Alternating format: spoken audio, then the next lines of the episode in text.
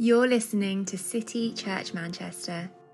We are a church that invites everyone to enjoy Christ for the glory of God.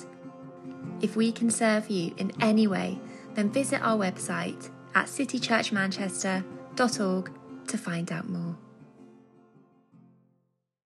Yep, uh, the, the, Bible reading today is Matthew chapter 9, verses 35 uh, to 38. It's a nice short one today.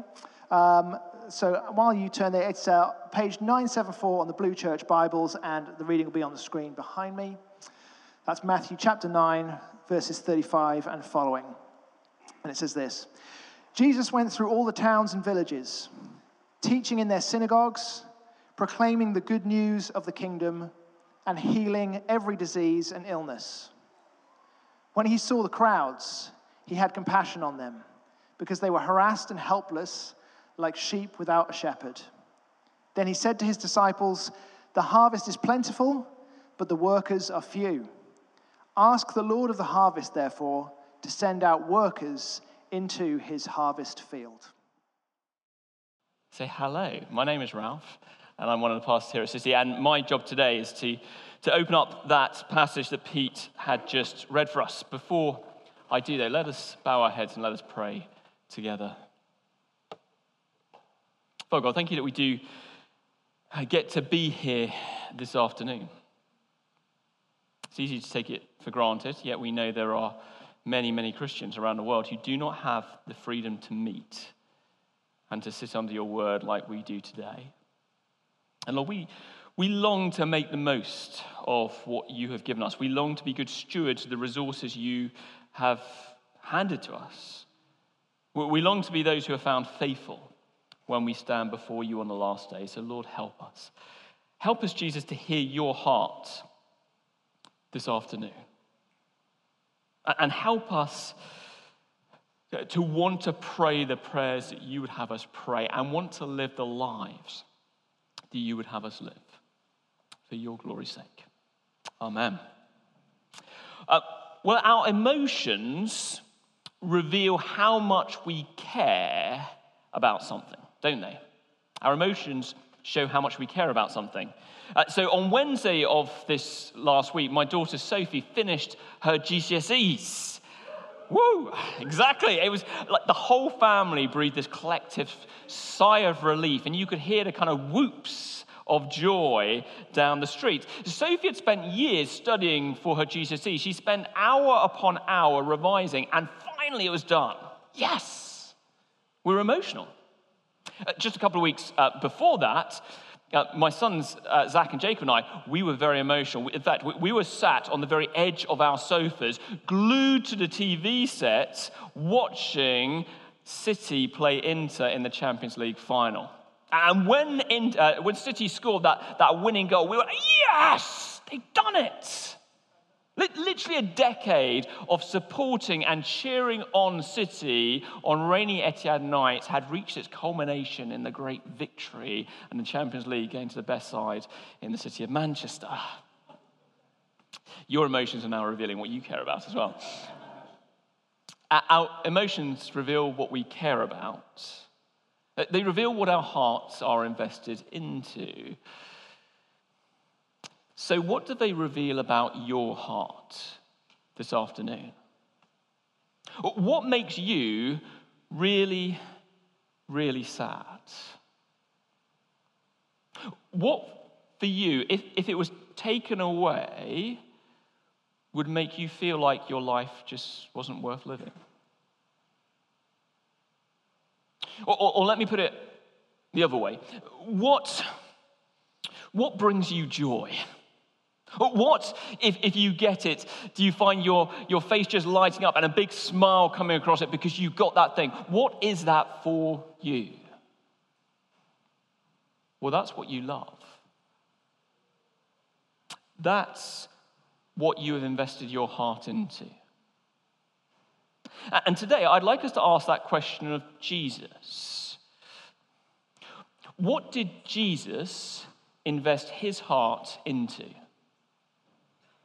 Uh, this is the third and the final Talking Our Vision and Impact series. Like Matt said, we, we started off two weeks ago looking at intimacy, looking at what it means to go deeper with the Lord Jesus Christ. Uh, then last week we thought about invitation. The invitation we receive from the, the Good Shepherd, Jesus, the, the one who left the 99 sheep behind in order to go and seek out the one lost sheep. This week, we're thinking about our third eye, the eye of investment. And I've got three points for us today.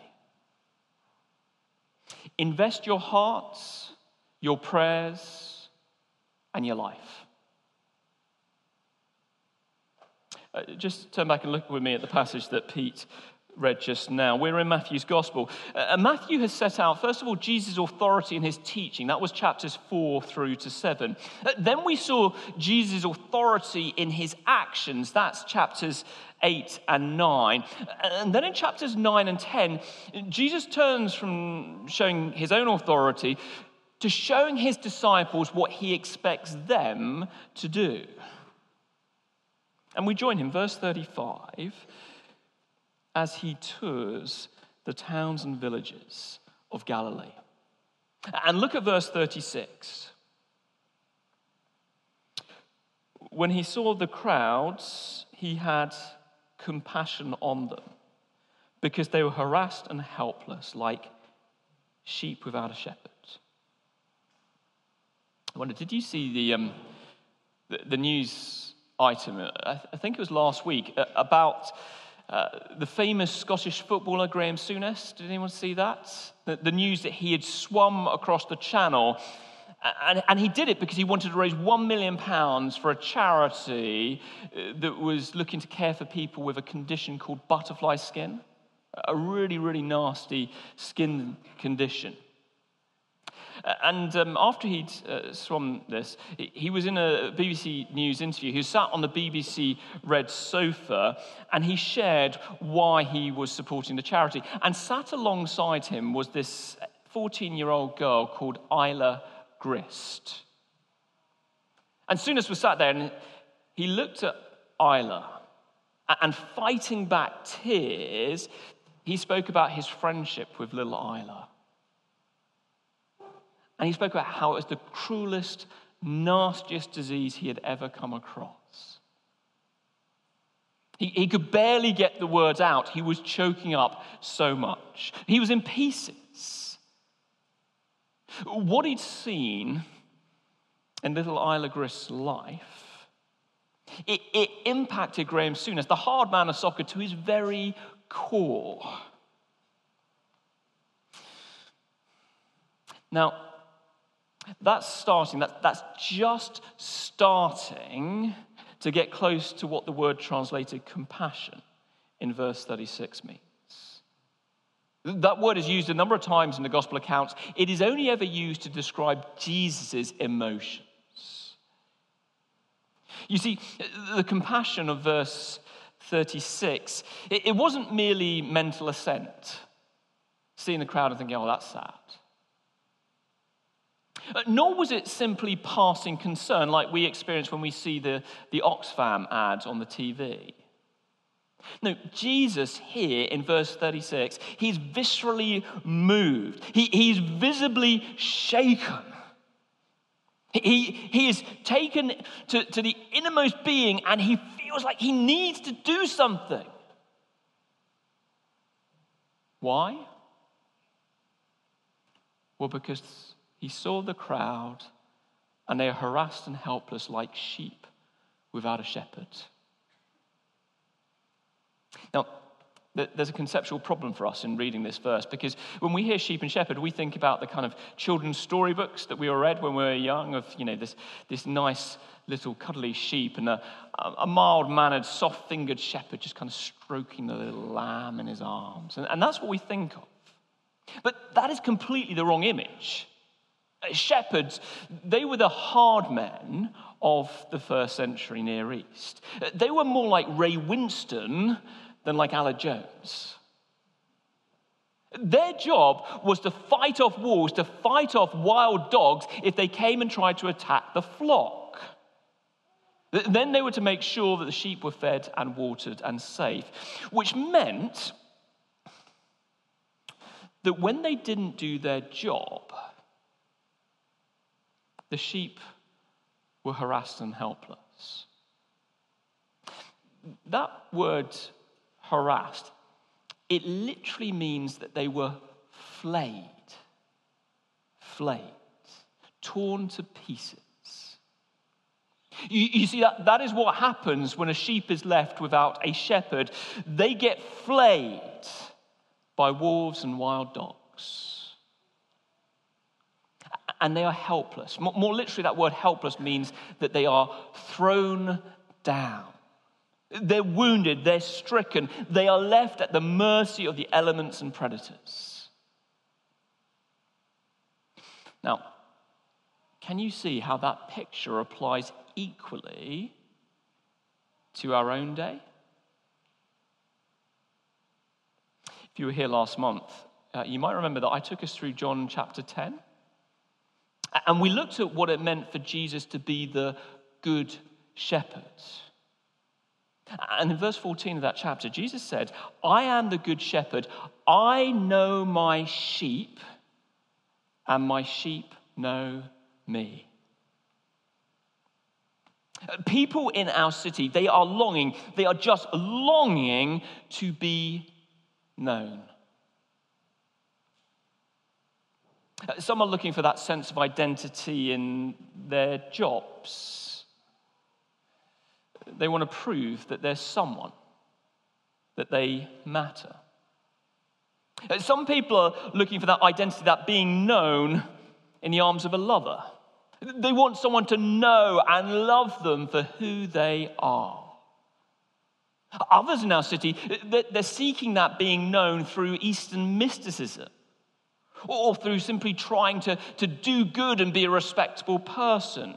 They hope that they will find recognition and fulfillment, the fulfillment they crave, knowing and being known because they understand Buddhism. But you know, all of those things will fail them. Worse than that, those things will flay them. If we seek fulfillment through our studies or through our work, uh, then we're going to drive ourselves into the ground through overwork. We're going to neglect and lose the relationships that matter most to us because we put our work first. If we look for recognition, if we look to be known by our partner or our spouse, then we're going to crush them with the weight of our expectation. And they will inevitably, they will inevitably let us down. If we put our hope in another religion or in seeking to be enlightened, to be woke, those things will promise the world, but they will deliver misery to us. In the words of verse 37, they will throw us down. They will leave us helpless before the judgment seat of God, the judgment that each of us deserves for our rebellion. Do you know that? My friend, if you are looking for fulfillment in those things, do you realize that they will flay you and they will throw you down before God's judgment? My Christian friends, when, when you look out of your window, when you look around the classroom at school, when you look around the office at work, do you care? Do you care at what you see? Uh, Dwight Moody was an American evangelist in the 19th century, and he, he visited London on one of his evangelistic tours. Uh, and he was staying in a hotel, and the, the, story goes that he was visited in that hotel by a group of English clergymen. They were all very respectable English clergymen wearing, you know, their clergy, clerical gear. And um, they, they were interested. They, they wanted to understand why Dwight Moody had seemed to be so successful, even though he was a relatively uneducated American. So Moody took the men, took three of them, and over to the window of his hotel room, and he said, Look out of that window and tell me what you see. Uh, one of them looked out and he said, Well, Mr. Moody, I, I see these people and I can see there are lots of different classes, lots of different backgrounds upper class, middle class, working class. Another one looked out of the window and, and said, Oh, well, well, it's very interesting. I can see that they're coming from that sort of worldview. And then this person's probably coming from that sort of worldview. Then Moody himself looked out of the window, tears rolling down his cheeks.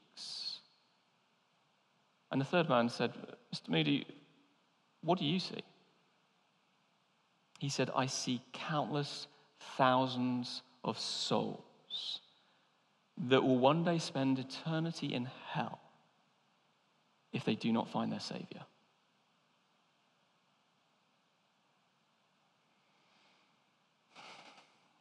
What do you see as you look out to the city of Manchester? We are a city of 2.8 million people, where less than 4% attend church. That's any sort of church Protestant, Catholic, liberal, anything.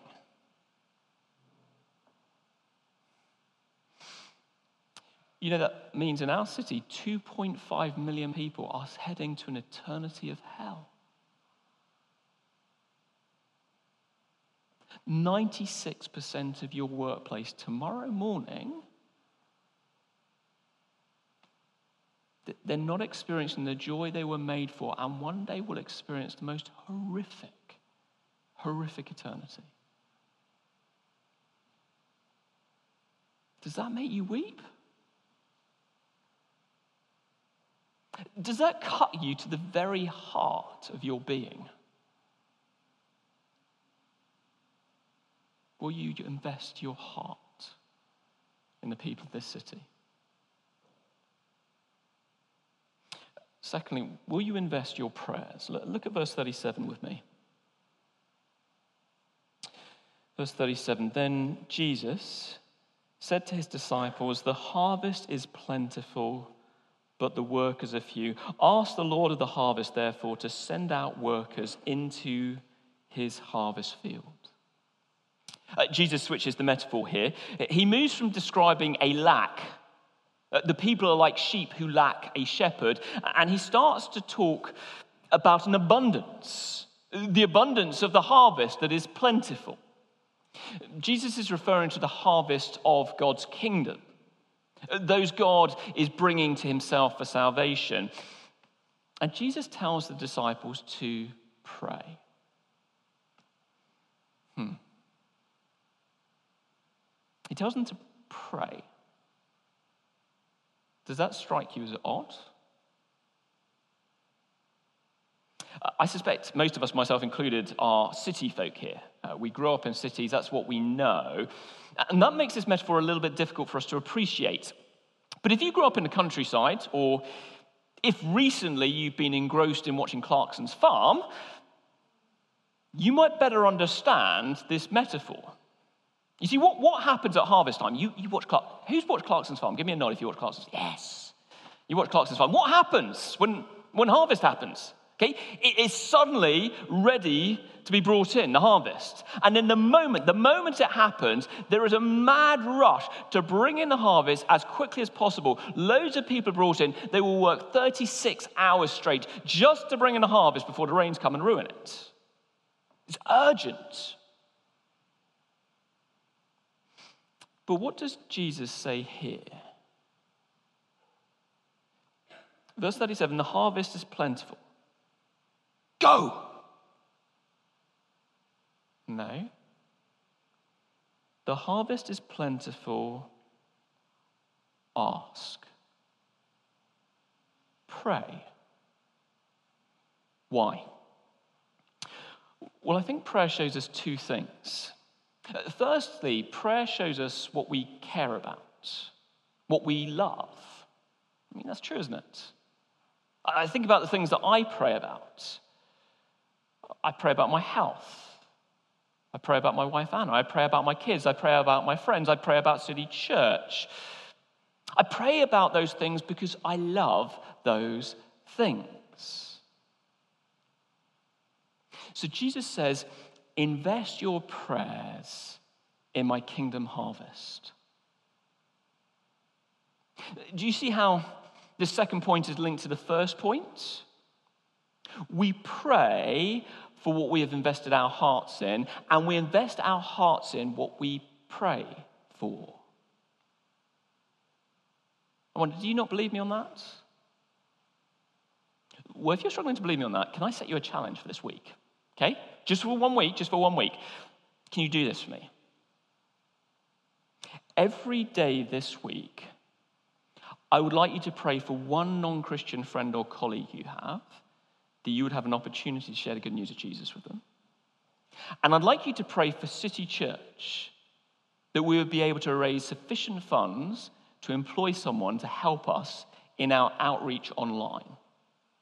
I'd like you to pray for those two things every day for the next week.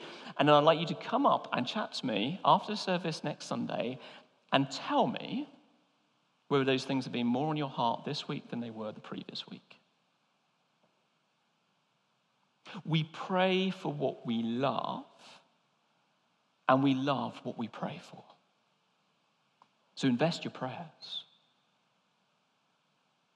Secondly, prayer shows us, and this is just as important, prayer shows us what we depend upon God for. You know, everyone prays. Everyone prays. Even, even atheists pray.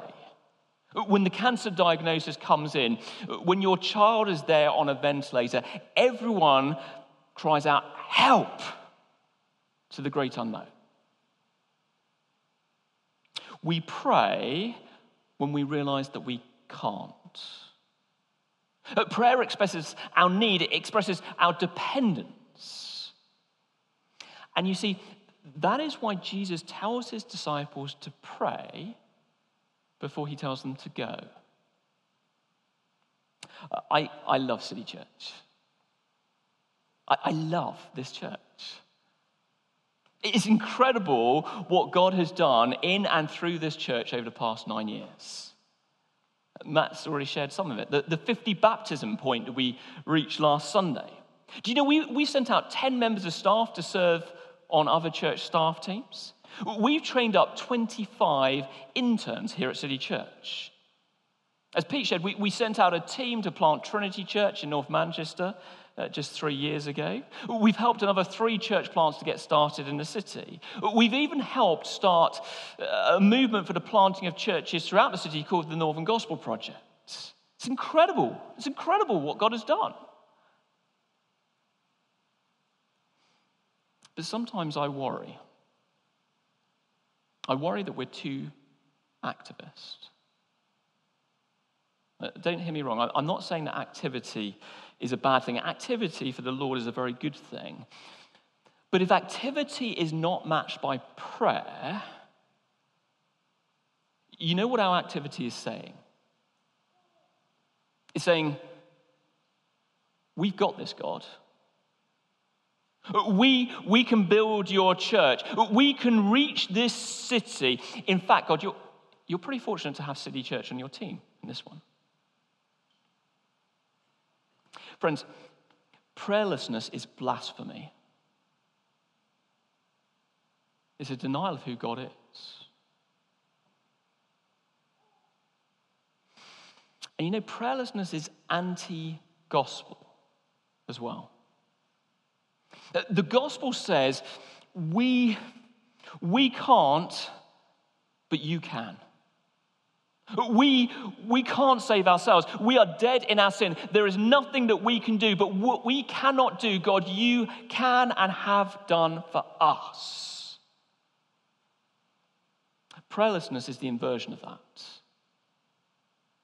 It's, we've got this, God. Don't you worry. So, brothers and sisters, invest your prayers.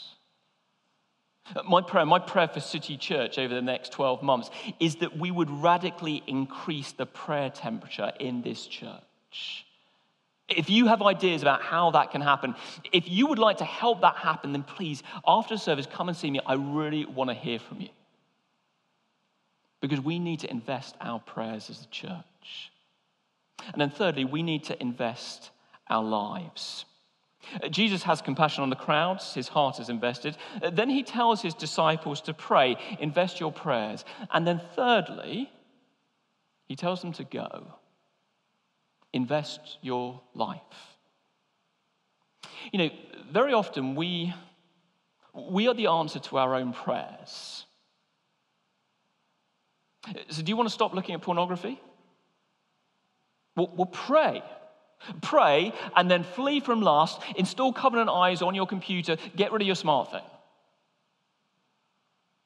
Uh, do you want to be content in your job even though you find it really mundane and boring? Well, well pray. Pray. And then from tomorrow onwards, make sure that you regularly give thanks throughout your day, even for the most mundane things in your job. Do you want to see the 2.5 million people hurtling towards an eternity in hell reach with the good news of Jesus in this city? We'll pray. But then go, tell them. If you are here today and you are a Christian, then you yourself are the very answer to the prayer that Jesus tells you to pray today in verse 38. Uh, chapter 10 follows straight on from chapter 9. Jesus urges his disciples to pray, and then he sends out the 12. And I want us to notice four things about this sending of the 12. Firstly, firstly, it wasn't just the 12. Okay? It wasn't just the 12 who the answer to Jesus' prayer. In the other gospel accounts, we're told that 72 people were sent out by Jesus to go and take out the gospel. There was no clergy laity divide in Jesus' sending. Every believer, without exception, every believer is called on to be a worker in God's harvest field, to take out the message of Jesus and then bring in the harvest of people who are responding for salvation. So that's point one. It's everyone, every believer. Point two Notice how the workers here were very ordinary. Uh, the 12, they weren't a bunch of intellectuals. Uh, many of them were fishermen. Uh, the 21st century equivalent of a fisherman, I guess, is probably a shelf stacker at Tesco's. One of them was a tax collector. That was a despised profession in the first century. What the world sees as despised and useless, God sees as useful for his purposes. Friends, it doesn't matter who you are. It doesn't matter what you've done. It doesn't matter what your qualifications, your education, your background is. It doesn't matter. None of that matters. You are useful to God. You are needed in God's harvest field. Thirdly, notice how everyone here contributed something different. Uh, the 12 went out, they went to different places, preaching the gospel and healing the sick. But there were others who went out in different ways. So we're told that there were a group of women who accompanied Jesus and the disciples on their tours, providing for their, their needs as they went. You know, some of us here today will be called to go. Some of us here today will be called to go when we plant a church in Lagos or in Abu Dhabi. Uh, some of us will be called to go when we plant a church in Cheetham Hill or Worsley. And you know, some of us will be called to stay here, to invest our whole lives in City Church's vision uh, to be the ones bringing the harvest in the centre of Manchester. Uh, some of us will be called on to invest our life through our financial resources, through working as hard as we can to earn as much as we can, to give as much as we can to enable the harvest field to be brought in. Others of us will be called to invest our time and our talent resources for the sake of the kingdom harvest. But all of us, if we're Christians, all of us, without exception, we are called on to invest in God's great harvest. And finally, notice how the disciples invested their lives in teams. It doesn't say so here in Matthew's gospel, but in, in Mark and Luke, we're told that when Jesus sent out the 12, he sent them in pairs, in teams. So, will you invest your life in the team that goes out to plant our next church? Will you invest your life in the welcome team here at City Church to welcome in newcomers to Manchester? Will you invest your life, even as a single person, into the mother father units in City Church to, to help those parents see their children brought up in the good news of the gospel? Will you invest your life if you work on Deansgate in an office there? Will you invest your life with the other members of City Church who are working in Deansgate to be a team to reach the business workers of Manchester? Will you invest your life? The intimacy we experience with God through Jesus' death and resurrection. It leads us to invite others to experience that same thing for themselves.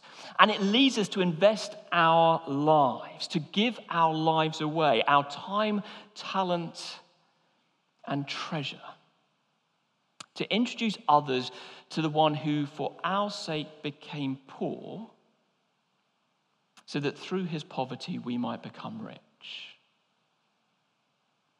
Now, isn't that a vision worth investing your heart, your prayers, and your life in?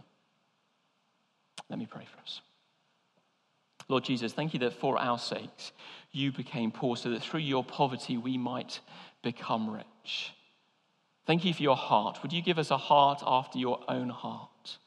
Would we long for the things you long for? Would we pray, depending day by day upon you and your grace? And then would we give our lives away in serving the call of your kingdom for your glory's sake? Amen.